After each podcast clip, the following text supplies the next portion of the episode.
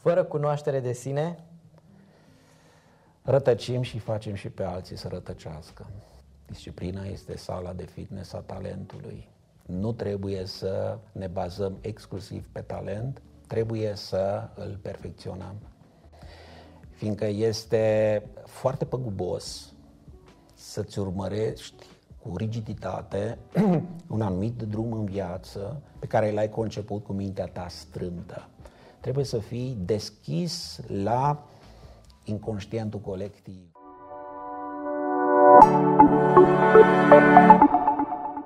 Salutare! Mă bucur tare mult să te regăsesc la un nou episod din Ideaticu și sper ca de fiecare dată să-ți ocupi timpul cu sens și să obții noi perspective de cunoaștere. Înainte de a-ți ura vizionare plăcută, aș dori să mulțumesc prietenilor și partenerilor de la 10plus.ro, o platformă de cursuri online pentru copii și adulți cu profesori de 10+.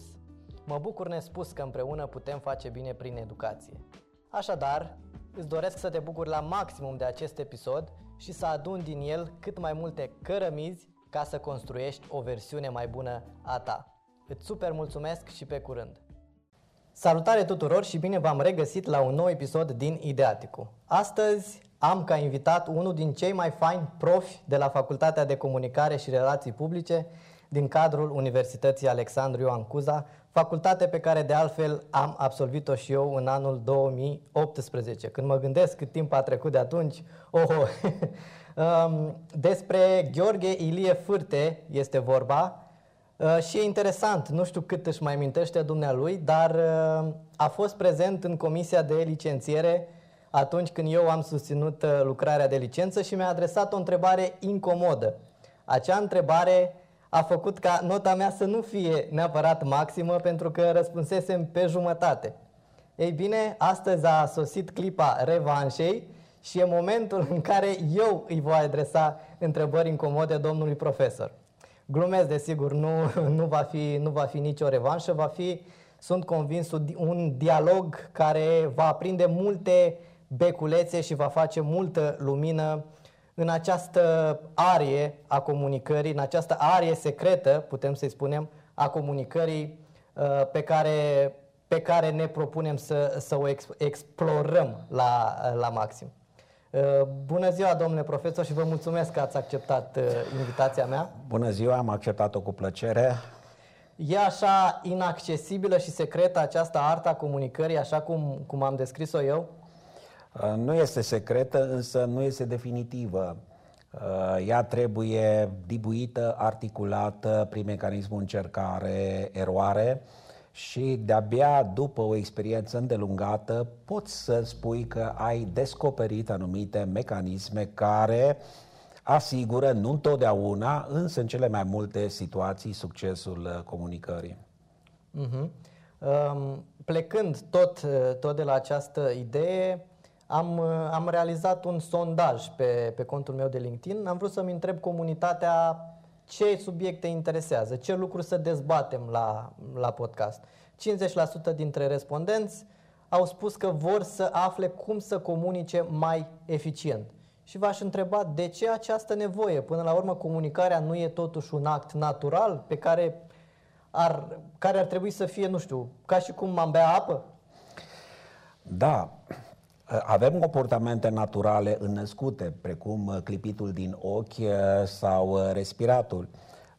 Chiar și comunicarea de zi cu zi poate fi deprinsă, practicată cu ușurință. Comunicăm ușor, în familie, cu prietenii, cu colegii apropiați, însă apar dificultățile în momentul în care dorim să comunicăm la nivel profesionist, când încercăm să obținem o performanță comunicațională, și putem vorbi de o performanță comunicațională acolo unde dorim să atragem atenția, dorim să stârnim interesul, dorim să câștigăm admirația și de ce nu să câștigăm bani din prestația noastră comunicațională. Vedeți, toată lumea poate să meargă pe jos, toată lumea poate să alerge, dar nu oricine poate fi atlet. Pentru a fi atlet de performanță, trebuie să exersezi, să te antrenezi, Evident, trebuie să fii și talentat, fiindcă antrenamentul fără talent uh, nu duce nicăieri. În același fel, uh, avem uh, persoane care doresc nu doar să comunice, ci să comunice foarte bine, excepțional, extraordinar pentru a câștiga uh, atenția, interesul, admirația și banii celorlalți. Or, nu este ușor. Și acum, de ce această frustrare generală? Înainte, și când spun înainte, vorbesc de secole, chiar de milenii, foarte puțin îndrăzneau să iasă în față pentru a comunica ceva. Erau elitele, erau extrem de restrânse. Acum trăim într-un uh, ev democratic în care fiecare are o tribună de la care poate să spună ceva, măcar are tribuna unei rețele sociale. Deci toți vor să comunice și toți comunică, de la cel mai mic până la cel mai în vârstă. Evident, nu toți au ceva de comunicat, nu au un conținut de părtășit și nu toți stăpânesc arta de a se adresa unui public numeros, heterogen, dispersat, despre care nu știu foarte multe lucruri. Nu știu care este receptivitatea lor, care sunt interesele lor. Și dacă nu ai realizat această concordanță între conținutul mesajului și așteptările, receptivitatea publicului, ai puține șanse de succes în comunicare. Uh-huh. Am remarcat un, o idee esențială și anume antrenamentul. Ca să comunici eficient, să fii uh, deasupra unui amator, dacă, dacă pot să zic așa, ai nevoie de antrenament. De unde începe acest antrenament? Bun, începe din uh, cele mai confortabile situații. Uh, cea mai confortabilă situație este să comunici în familie, uh, să comunici uh, alături împreună de persoanele care te iubesc, care țin la tine. Încet, încet vei învăța să interacționezi cu persoane indiferente sau chiar cu persoane ostile. Ori pentru a comunica eficient, performant, cu un public ostil, îți trebuie nenumărate uh, antrenamente, nenumărate exerciții în situații mai puțin solicitante. Eu permanent le spun studenților să nu amâne exercițiul pentru ultimul exercițiu, examenul din sesiune. Zic, expuneți-vă la situații de comunicare mai puțin stresante. Sunt mai puțin stresante discutând cu colegii anumite teme de curs, de seminar, uh, la masă, la o cafea. Uh, discutați uh, lucrând împreună la un proiect, discutați la seminar, la curs, și după ce ați trecut prin toate aceste exerciții, vă veți simți mai în largul vostru la examen. În același fel, toți, chiar dacă nu sunt studenți, chiar dacă nu vor susține un examen, trebuie să facă acest exercițiu permanent. De la situații confortabile, în care eroarea este trecută cu vederea, până la situații în care eroarea este evidențiată, chiar sancționată, dar acea eroare uh, existentă, evidențiată, uh, penalizată, te ajută să crești, te ajută să realizezi o performanță mult mai bună în viitor. Da, deci practic să te expui treptat la stimuli. Asta, asta înseamnă până în momentul în care intervine acea desensibilizare treptată. Adică expunându-te atât de mult la stimulul respectiv, la un moment dat începi să te obișnuiești cu stimulul respectiv și îți devine familiar și automat, devenindu-ți familiar, actul de comunicare, uh-huh. că la el ne referim, devine un act natural. Corect. Deci nu trebuie să simți că ai intrat în groapa cu lei atunci când ai intrat pe scena uh, performanței comunicaționale. Trebuie să te simți lejer în largul tău. Trebuie să nu apară acea ruptură față de situațiile anterioare, fiindcă al minte, dacă percepi noua experiență ca fiind foarte insolită, foarte nouă, foarte solicitantă, se declanșează mecanismele de apărare, uh, anxietatea, frica, inhibă procesele cognitive și, evident, vom avea drept consecință o contraperformanță comunicațională. Exact. E de preferat ca prestația să aibă un rezultat pozitiv sau măcar neutru. Să, să nu existe acea traumă, că Că da, de, despre asta vorbiți dumneavoastră.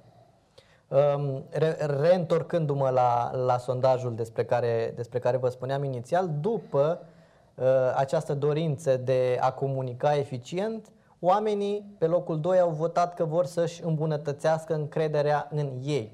Ori eu aceste două lucruri le văd interdependente, încrederea în sine pe de o parte și comunicarea eficientă pe de altă parte.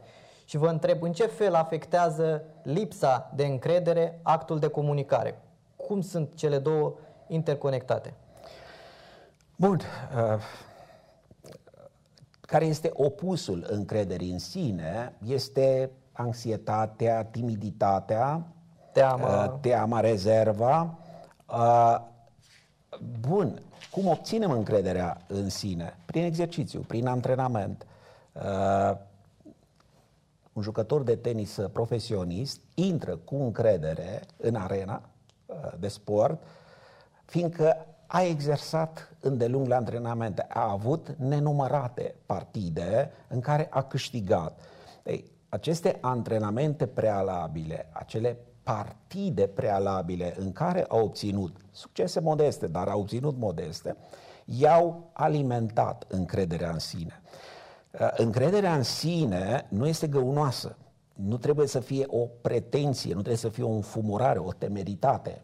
Uh, e mai bună timiditatea uh, decât această prezumție a succesului, decât această încredere în sine superficială, găunoasă, falsă. Uh, încrederea în sine autentică, încrederea în sine care susține performanța comunicațională, uh, comunicarea eficientă, trebuie să se bazeze în mod necesar pe antrenamente și pe partide încheiate cu succes.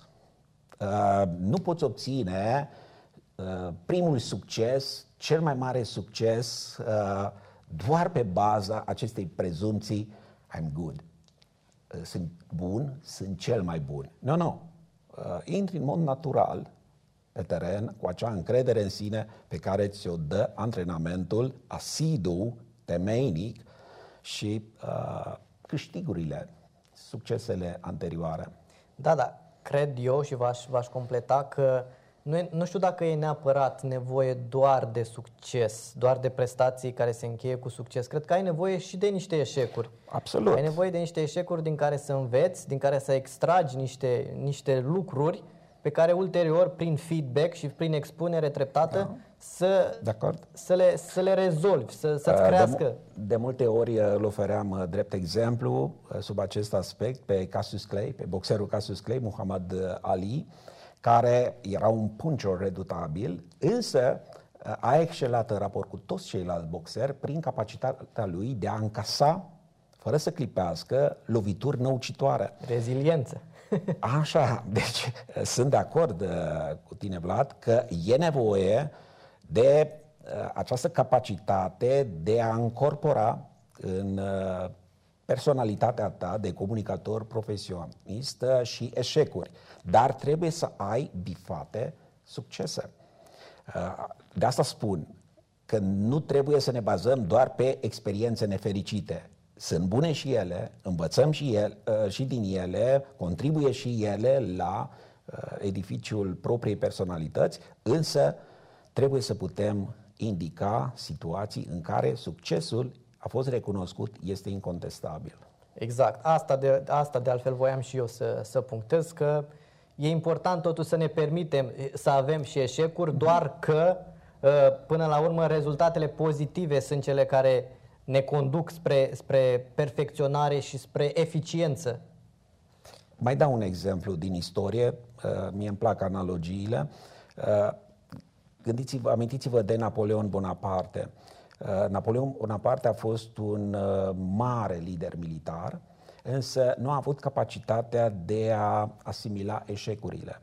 Uh, el trebuia să câștige pentru a-și păstra poziția de mare conducător european, spre deosebire de împăratul Austriei care, sau de împăratul Rusiei, care aveau capacitatea de a încasa înfrângeri uh, usturătoare. Uh, Rusia, uh, Austria au pierdut la Austerlitz uh, în fața lui Napoleon.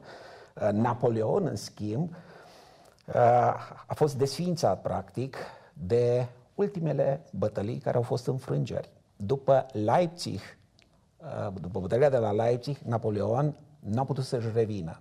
Deci, o înfrângere, după o lungă serie de succese, l-a năruit, l-a destabilizat. Deci nu e bine să uh, imităm modelul lui Napoleon, adică poziția noastră dominantă pe piața comunicatorilor profesioniști să depindă de un șir neîntrerupt de victorii. Trebuie să avem capacitatea de a îmbina acele victorii strălucite cu înfrângeri, poate chiar cu înfrângeri uh, usturătoare. Pentru că până la urmă asta ne face umani și ne oferă, poate paradoxal, și o anumită credibilitate. De acord. Uh, domn profesor, cred că multe disensiuni în comunicare apar din cauza lipsei de claritate și mai precis din cauza lipsei de claritate în gândire. Uh, de unde vine asta? Se, se poate repara? Da, se poate repara, culmea, dacă ne reîntoarcem la uh, anumite rigori ale școlii medievale. Medievalii au propus studiul artelor liberale, gramatica, logica, retorica. Gramatica este știința care ne învață combinarea corectă a cuvintelor. Logica ne învață să ne ferim de contradicții, să ne expunem în mod argumentat uh, ideile, iar retorica ne învață să folosim acele figuri de stil care îl pot motiva pe receptor să urmărească firul propriei gândiri. Dacă ne-am întoarce la studiul sistematic, asidu al acestor arte liberale, gramatica, logica, retorica, am obține mai multă claritate în exprimare. Eu am constatat cu stupoare că uh, foarte mulți tineri, inclusiv studenți, nu sunt în stare să formuleze contradictoria unei propoziții. Uh, nu știu cum să contrazică o anumită propoziție și mă întrebam uh, ce construcție mai complicată poți face în interiorul limbii dacă nu poți identifica simpla contradictoria unei propoziții, ce ne facem cu celelalte relații de contrarietate, de subcontrarietate, de subalternare, supraalternare? Cum poți urmări acele relații care sunt mai complexe dacă nu poți să reperezi acea relație evidentă, aproape autoevidentă uh, de contradicții și să eviți contradicțiile atunci când uh, vorbești cu ceilalți. Deci acest, aceasta ar fi o problemă. Lipsa studiului sistematic al acestor științe și acesta este și remediul. Să ne întoarcem la această practică de a folosi corect uh, limba română, de a nu ne contrazice, de a argumenta în mod valid o teză pe bază de dovezi, pe bază de probe suficiente și după aceea de a crea atractivitate pentru discursul nostru, astfel încât celălalt să ne urmărească. Știți de unde vine de cele mai de multe ori uh, neclaritatea? De la faptul că interlocutorul nu ne urmărește. Uh, nu știu dacă ați băgat de seamă, dar sunt sigur că vi s-a întâmplat, mi se întâmplă și mie, deși uh, sunt conștient de acest pericol, apar momente de discontinuitate, momente de pauză, deci chiar în conversațiile private, chiar în conversațiile private cu oameni care îmi plac, pe care îi simpatizez, care mă interesează, stau în fața lor, vorbesc și la un moment dat mintea mi este distrasă Evadăm. de un stimul interior. Da, mă gândesc la altceva și mă reconectez la firul vorbirii după, Dumnezeu știe, secunde, da, zeci de secunde, să, să fii... minute, și atunci, evident, apare uh, starea de confuzie, de neclaritate. Ei, de unde a venit propoziția asta? Ea se leagă de alte propoziții care nu le-ai acordat atenție. Uh-huh. Uh, și asta se întâmplă mult mai des în uh, comunicarea profesionistă, fiindcă atunci când faci parte dintr-un public, uh, mult mai des caz în această capcană de a pierde de a te decupla de la firul vorbirii și atunci, dintr-o dată, lucrurile ți se par uh, neclare. Da, dar cei care nu au neapărat acces sau nu sunt neapărat familiarizați cu retorica, cu gramatica sau mhm. deși ar trebui să fie mai ales cu gramatica, ce alte modalități pot face pentru că pot, pot accesa? Pentru că spuneați dumneavoastră că ați observat în rândul studenților că nu există prea mare interes pentru asta. Po- poți sări peste asta să... să nu, din păcate nu. Sunt unele sarcini must do pe care trebuie să le faci pentru a merge mai departe, pentru a progresa. Dar nu este deloc greu. Nu este deloc greu atunci când vorbim uh, să respectăm, de exemplu, la nivel gramatical, câteva reguli simple. Trebuie să ai un predicat, trebuie să ai o acțiune. Nu există propoziție fără predicat. După aceea trebuie să ai și un subiect. După aceea trebuie să te gândești, adaug niște atribute Uh, subiectului, dacă da, trebuie să am o motivație uh, suficientă, al minter complic lucrurile inutil, am un predicat, da, adaug niște complemente, complement direct, indirect, circumstanțial, pot face asta, e necesar, îl ajută pe interlocutor să uh, mă urmărească, sunt mai clar în exprimare așa, construiesc propoziții simple sau fraze complexe, mă poate urmări.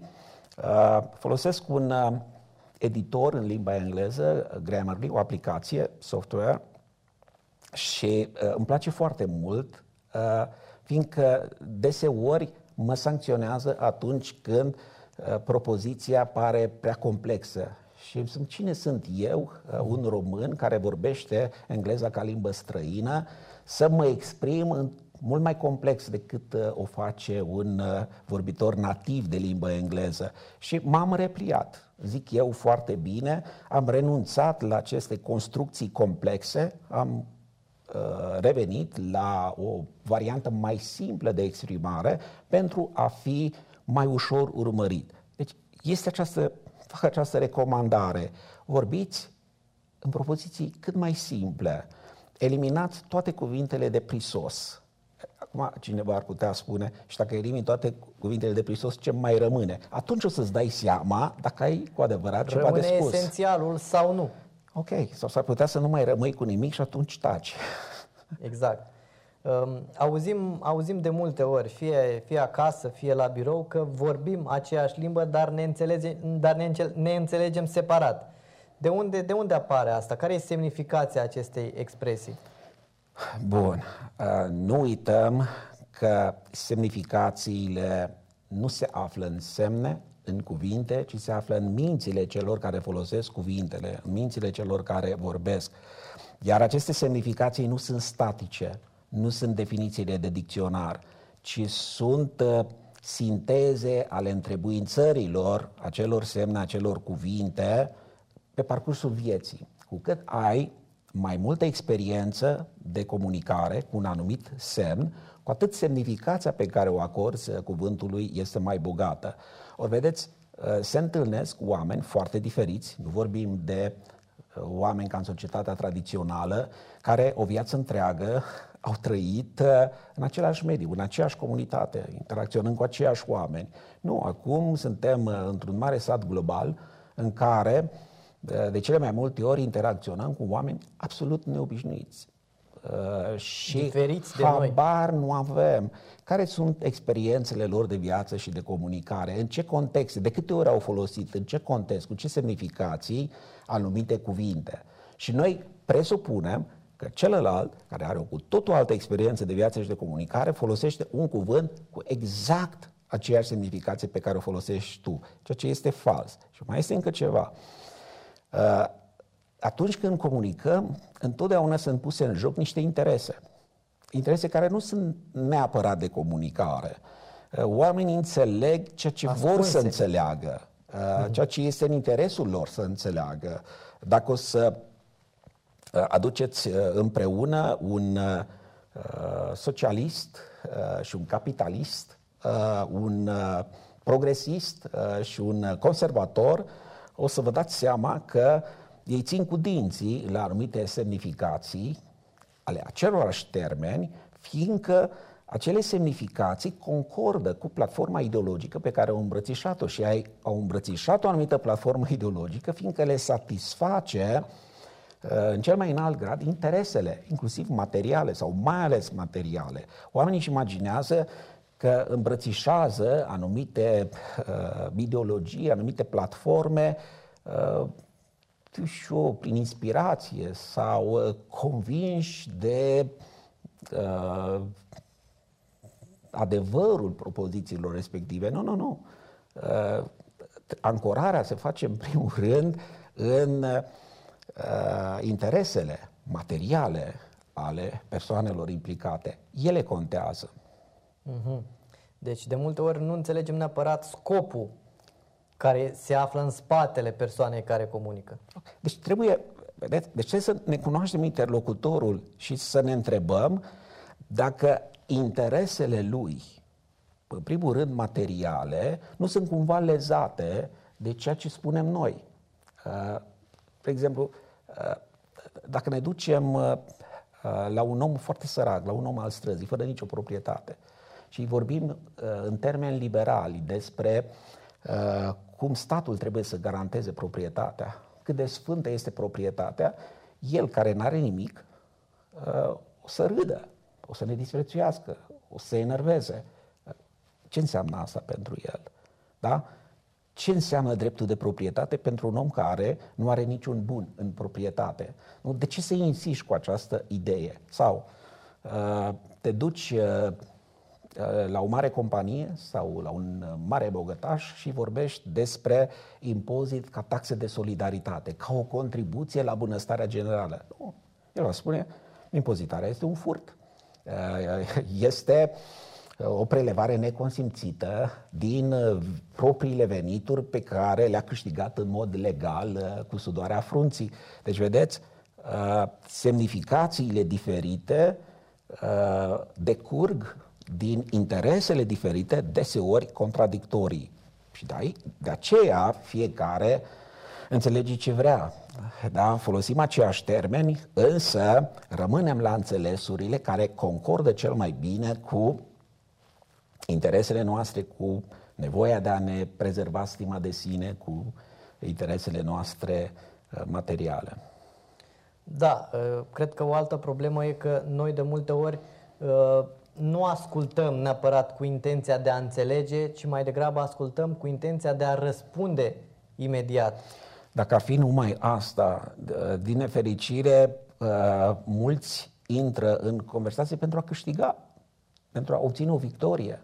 Uh, foarte mulți interpretează comunicarea ca pe o competiție cu un singur uh, câștigător, ca un joc cu sumă nulă, nu-și imaginează că pot câștiga toți într-o asemenea competiție și că e bine să ajungi la o comunicare, la o înțelegere cât mai bună cu celălalt. Nu, nu. Trebuie să îl uh, discreditezi pe celălalt, trebuie să uh, obțin un avantaj pe seama celuilalt.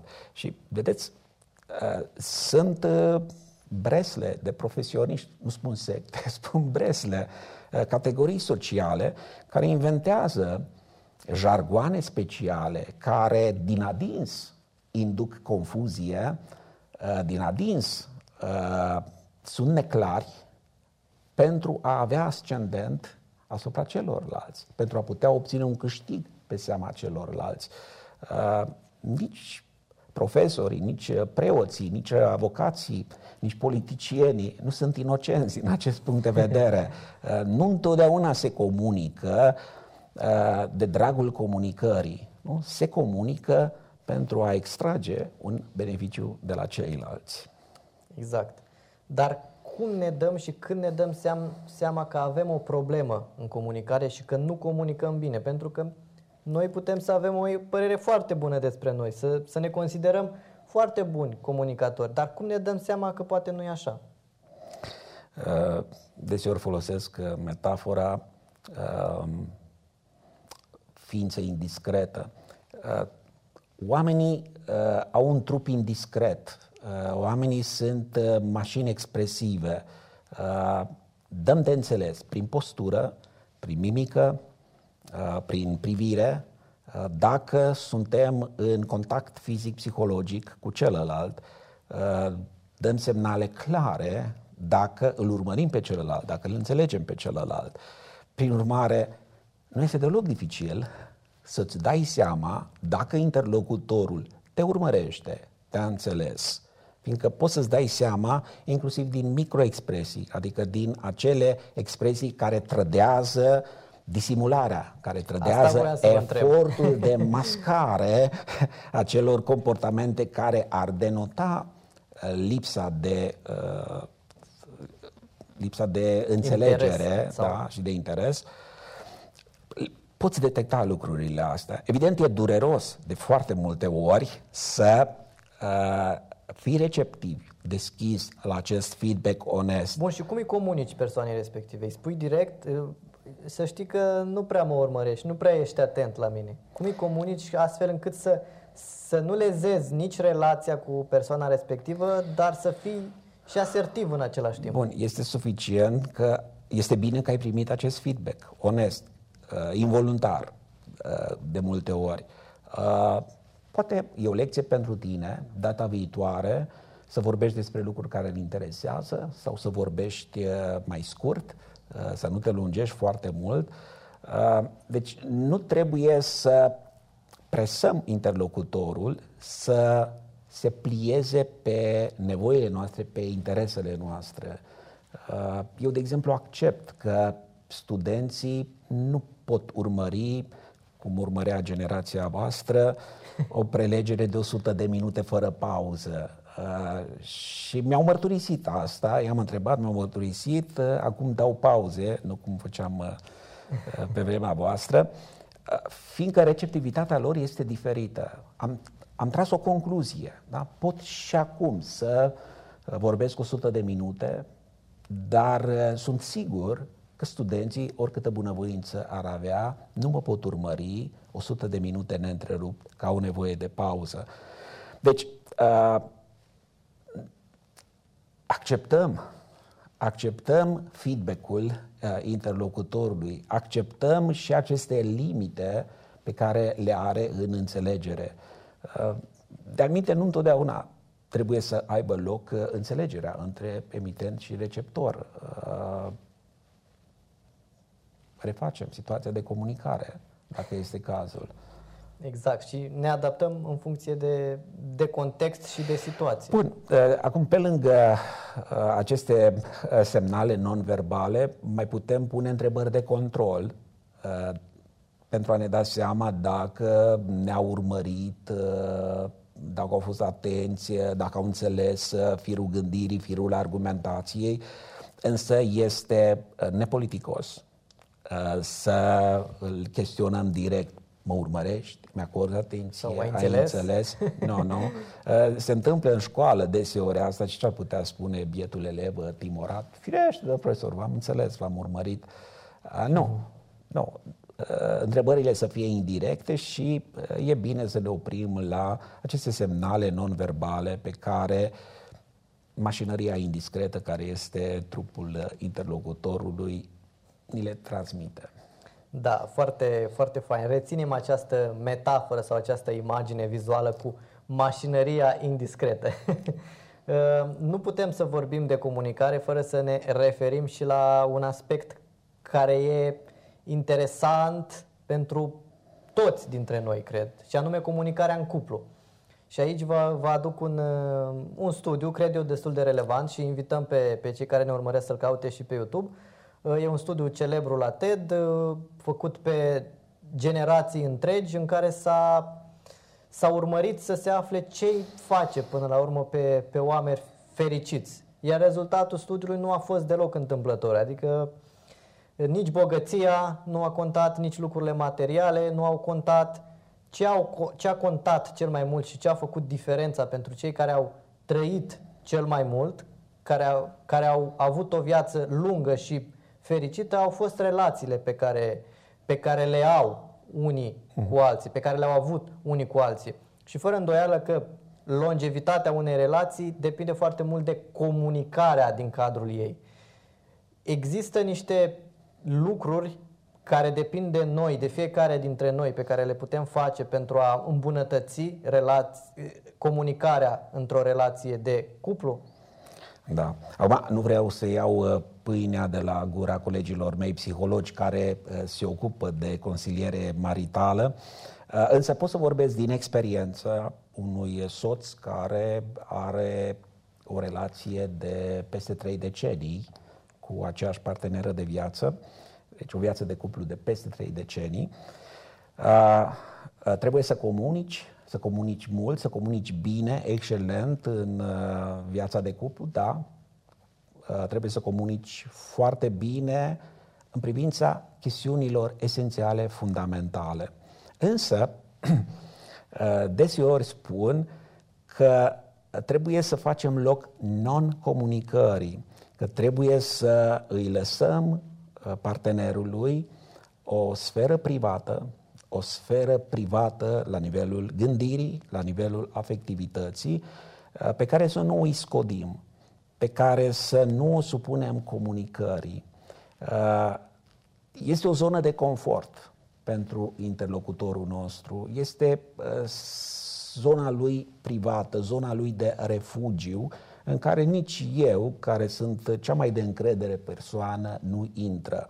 Înclin să cred că uh, toate persoanele au nevoie de această fortăreață interioară, de această zonă inaccesibilă pentru celălalt și trebuie să rămână inaccesibilă, trebuie să rămână în afara comunicării. Acolo este non-comunicare.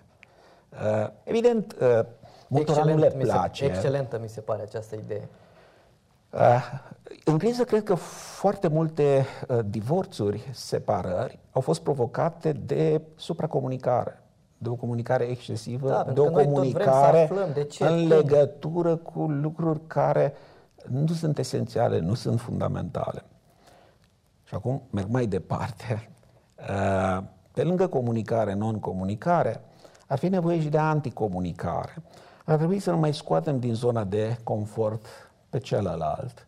Adică hai să nu folosim uh, aceleași semne cu aceleași semnificații, hai să introducem niște abateri, uh, niște excepții, hai să venim cu ceva insolit, hai să venim cu ceva care să înlăture monotonia, să-l surprindă, să căutăm noi înțelesuri.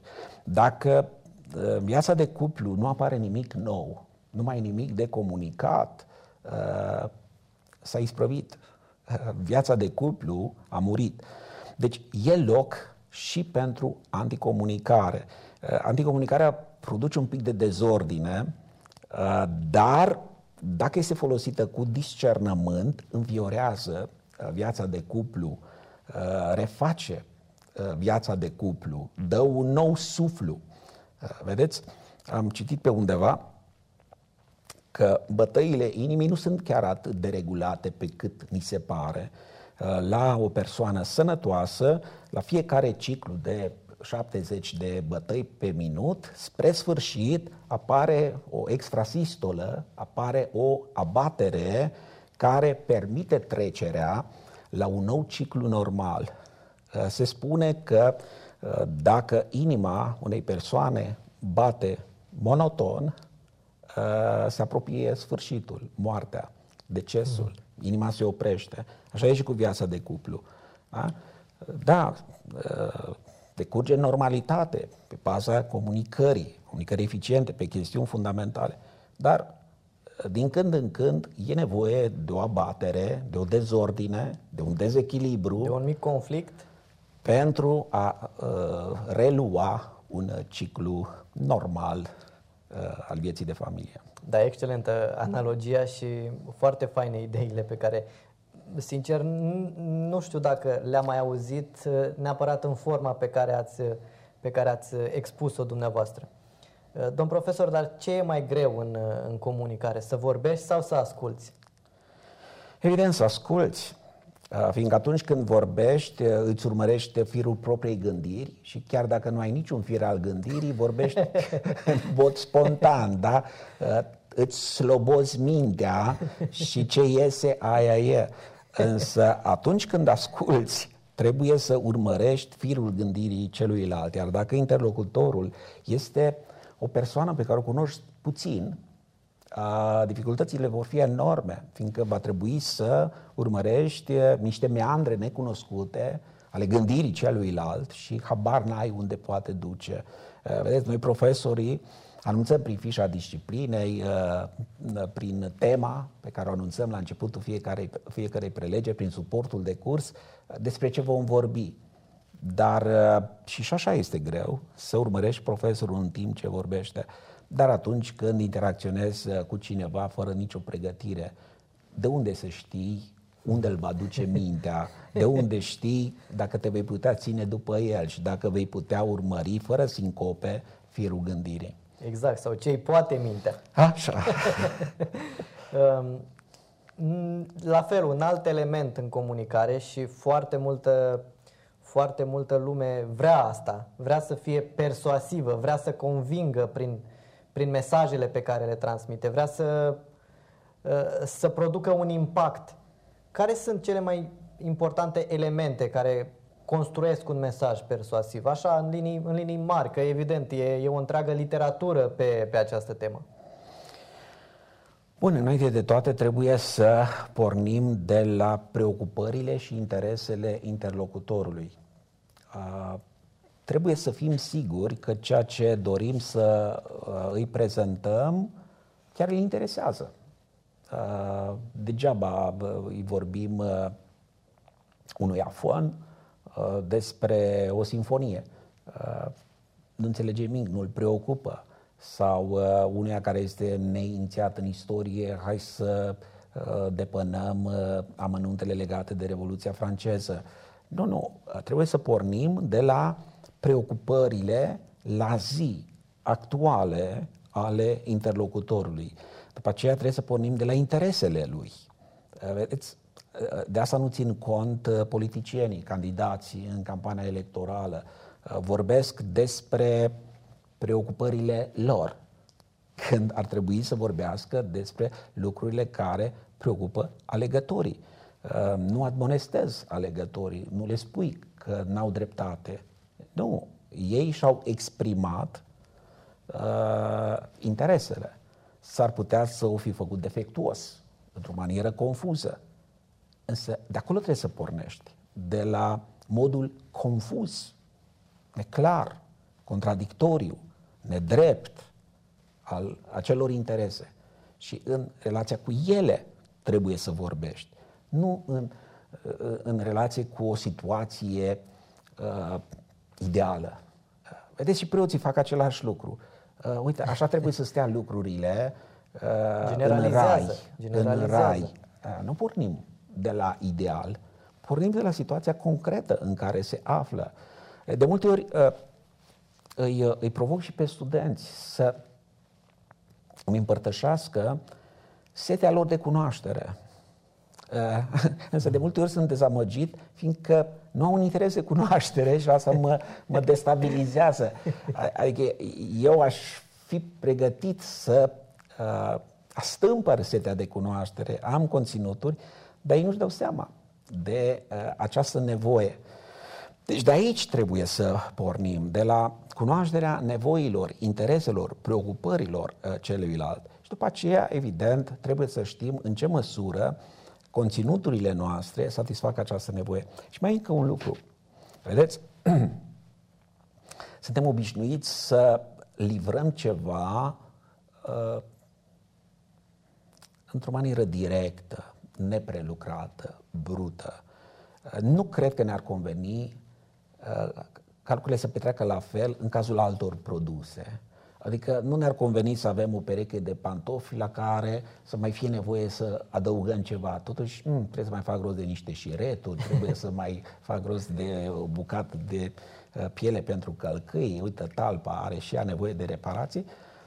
Ne așteptăm ca produsul să fie uh, dus până la capăt, prelucrat până la capăt, finisat, dus până la ultimul retuș. Ori în comunicare, Uh, mesajele sunt nedecantate, nefinisate. Deci oamenii nu se întrebuințează suficient.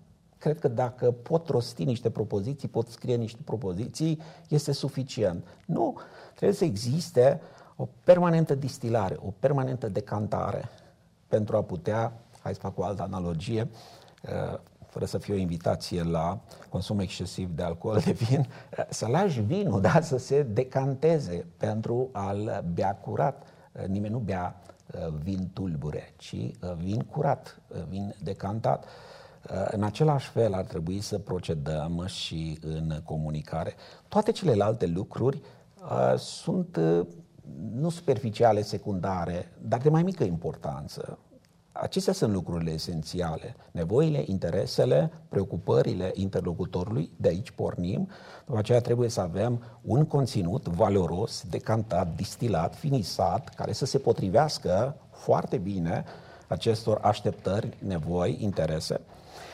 Iar după aceea uh, putem discuta care sunt canalele de comunicare potrivite, contextele cele mai uh, favorabile pentru receptare, dar acestea sunt, uh, repet, chestiuni tot importante, dar secundare în raport cu cele menționate deja. Excelent. Vă invit acum la o rubrică din podcastul meu, se numește Chestionarul cu idei de buzunar. Pe scurt, ideile de buzunar sunt acele idei care pot încăpea din buzunarul mental al fiecăruia dintre uh-huh. noi și pe care le putem folosi oricând, oricând avem nevoie de puțină claritate, de direcție sau pur și simplu un, un ajutor. Prima întrebare va fi ca un fel de ping-pong. Eu, eu vă adresez întrebarea în terenul dumneavoastră, Așa. eu vă dau în terenul dumneavoastră, dumneavoastră veniți cu un răspuns scurt, cu un revers scurt uh, către mine. Uh, prima întrebare e cam așa. Care e cel mai bun antidot pentru frica de eșec? Exercițiul. Exercițiul și iar exercițiul. Comunicarea este? Un joc în care trebuie să mânuim cu iscusință semne. Emoțiile sunt? Sunt reacții predominant inconștiente, involuntare, necontrolate, deseori eronate la anumit stimul din mediu, emoțiile uh, ne semnalează că anumite lucruri sunt uh, esențiale pentru supraviețuirea uh, bunăstarea noastră, nu ne emoționăm decât în legătură cu lucrurile, persoanele care au un rol important în supraviețuirea, bunăstarea noastră. Frica este pentru om ca? Ca un detector de gaz în locuință. Fără cunoaștere de sine? Rătăcim și facem și pe alții să rătăcească.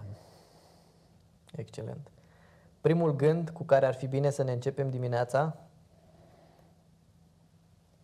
Mai este o zi, nu este ultima zi. Disciplina este? Um, este sala de fitness a talentului. Viitorul arată ca? Ca o banchiză din care se desprind uh, ghețari și sloiuri de gheață. Prezentul... E important să știm pe ce uh, sloi de gheață să sărim. Prezentul ar fi bine să fie ca o trambulină. Două unelte care ne-ar putea ajuta să câștigăm această luptă cu noi înșine. Sunt? Disciplina și gustarea micilor bucurii ale vieții, fără de care disciplina este odioasă. Și dacă ar fi să păstrați o singură idee în buzunar pentru totdeauna, care ar fi aceea? Disciplina este sala de fitness a talentului. Nu trebuie să ne bazăm exclusiv pe talent, trebuie să îl perfecționăm. Excelent. Uh, vă mulțumesc că ați, ați livrat rapid versul. Uh, mai am, mai am o singură întrebare și sunt convins că o să vă placă, pentru că știu că dumneavoastră aveți, uh, aveți nepoți și vă, vă, mândriți, vă mândriți cu asta. E un uh, exercițiu de imaginație care sună cam așa. Uh, imaginați-vă că aveți 100 de ani și pe patul de moarte mai aveți doar un singur minut de trăit. Stră, stră, stră nepotul dumneavoastră vă întreabă. Înainte să mori, bunicule, spunem ce ar fi bine să fac cu viața mea? I-aș spune, lasă și viața să facă ceva cu tine, asumă-ți riscul de a urma și poteci pe care nu le-ai croit cu mintea ta, nu le-ai conceput cu mintea ta, fiindcă este foarte păgubos să-ți urmărești cu rigiditate un anumit drum în viață pe care l-ai conceput cu mintea ta strâmtă.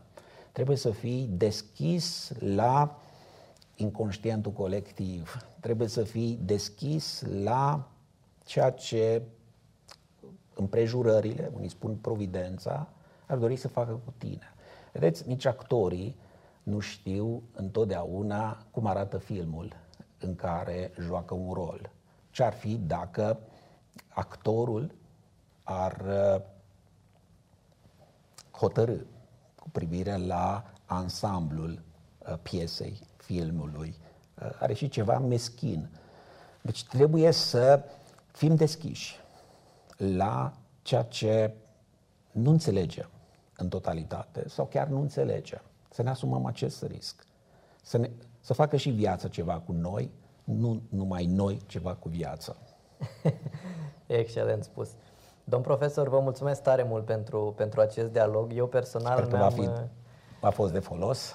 Mi-am, mi-am umplut uh, buzunarele cu idei. sunt, uh, sunt pline și cu siguranță și cei care, care ne, ne urmăresc uh, au același sentiment și vă, vă doresc mult succes în, în activitatea și în lucrurile pe care, pe care le faceți pentru, pentru studenți, pentru societate și pentru cei dragi că am văzut că sunteți activ și, și pe social media. Mulțumesc, Vlad. Mulțumesc și vouă ideaticilor că ne-ați urmărit și sper, așa cum am spus și anterior, că v-ați umplut ideile uh, cu, că v-ați umplut buzunarul cu idei și uh, extrageți de acolo ce e mai bun pentru versiunea voastră mai bună, pentru versiunea voastră autentică. Vă mulțumesc și pe curând! Thank you.